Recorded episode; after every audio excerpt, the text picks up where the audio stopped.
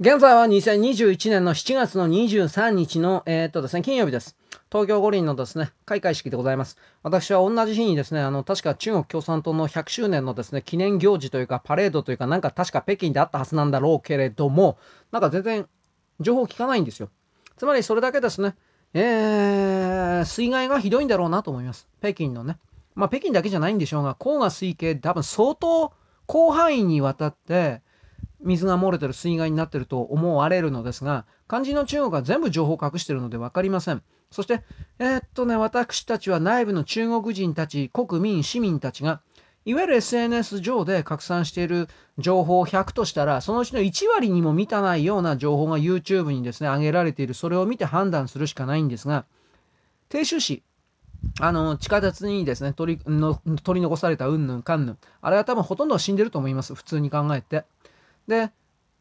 それ以外にも、えっ、とね、7月20日から21日にかけての動き、鄭州市の主要な国道の、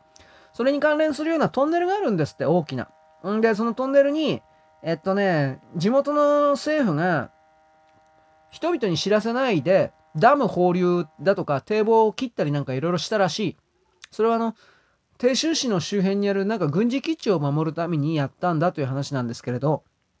とにかくそのトンネルがですね、20日の日だったと思う。思いっきりですね、水没しちゃって、まあ水が入っていて、5分でもう中はもう満タンになったそうですけれども、もちろん中にいるですね、あの車はあっという間に水に飲まれて、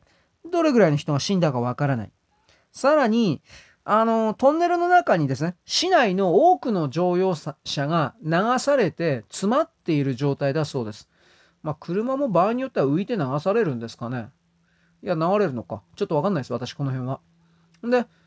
おそらくそのトンネルの入り口と出口のどちらかが高くて低い、つまり傾斜地になっているという私概念を持ってるんですが、水がそこに向かって流れていったんでしょうね。だから市内に駐車している自家用車が徹底的にそのトンネルの内部に向かって流れていったという、このような理解をしているのですが、車の中に閉じ込まれ、閉じ込められたまま流されていった中国の低州市民たちが、まあ、発表してないけど、中国市民のその通報によっては、なんか相当いるよ、死んでるよ、中で死んでるよ、みたいな。まあ、なんでそういうことって隠すかなと、いろいろ思うけどね。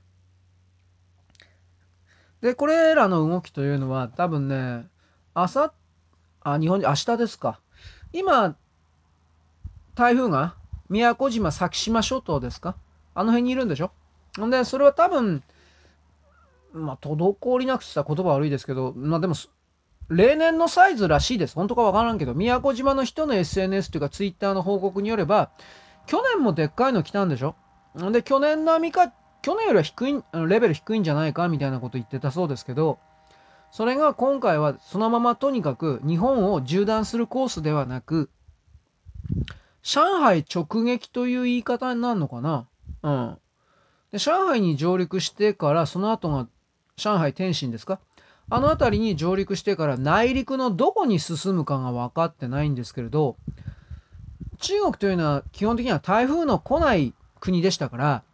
そういうものにおける、つまり暴風雨ですね。雨を伴った強い暴風雨に対する備えが、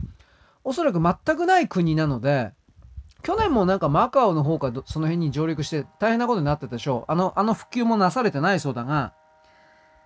上海に上陸して、中国の建物というのは防災上、地震にも台風にも耐えられるような作りになってね、マッチ箱をそのまま置いたような建物ばっかりなんで、相当の被害と死者が出るんじゃないかなと。日本人の私たちはそう思うんですけどね。現地の人たちは実際の台風に本当にリアルに遭遇してないから、日本に来た中国人たちが一番驚くのは、地震と台風だそうです。まず地震に驚き、次に台風に驚くそうです。まあそうかなと思うけど。科学的な目でこれらのおそらく起きるであろう災害に対して、それを計測、観測、目撃して自分なりにいろいろと考えを至らせていただきたいと私は思います。よろしく。ごきげんよう。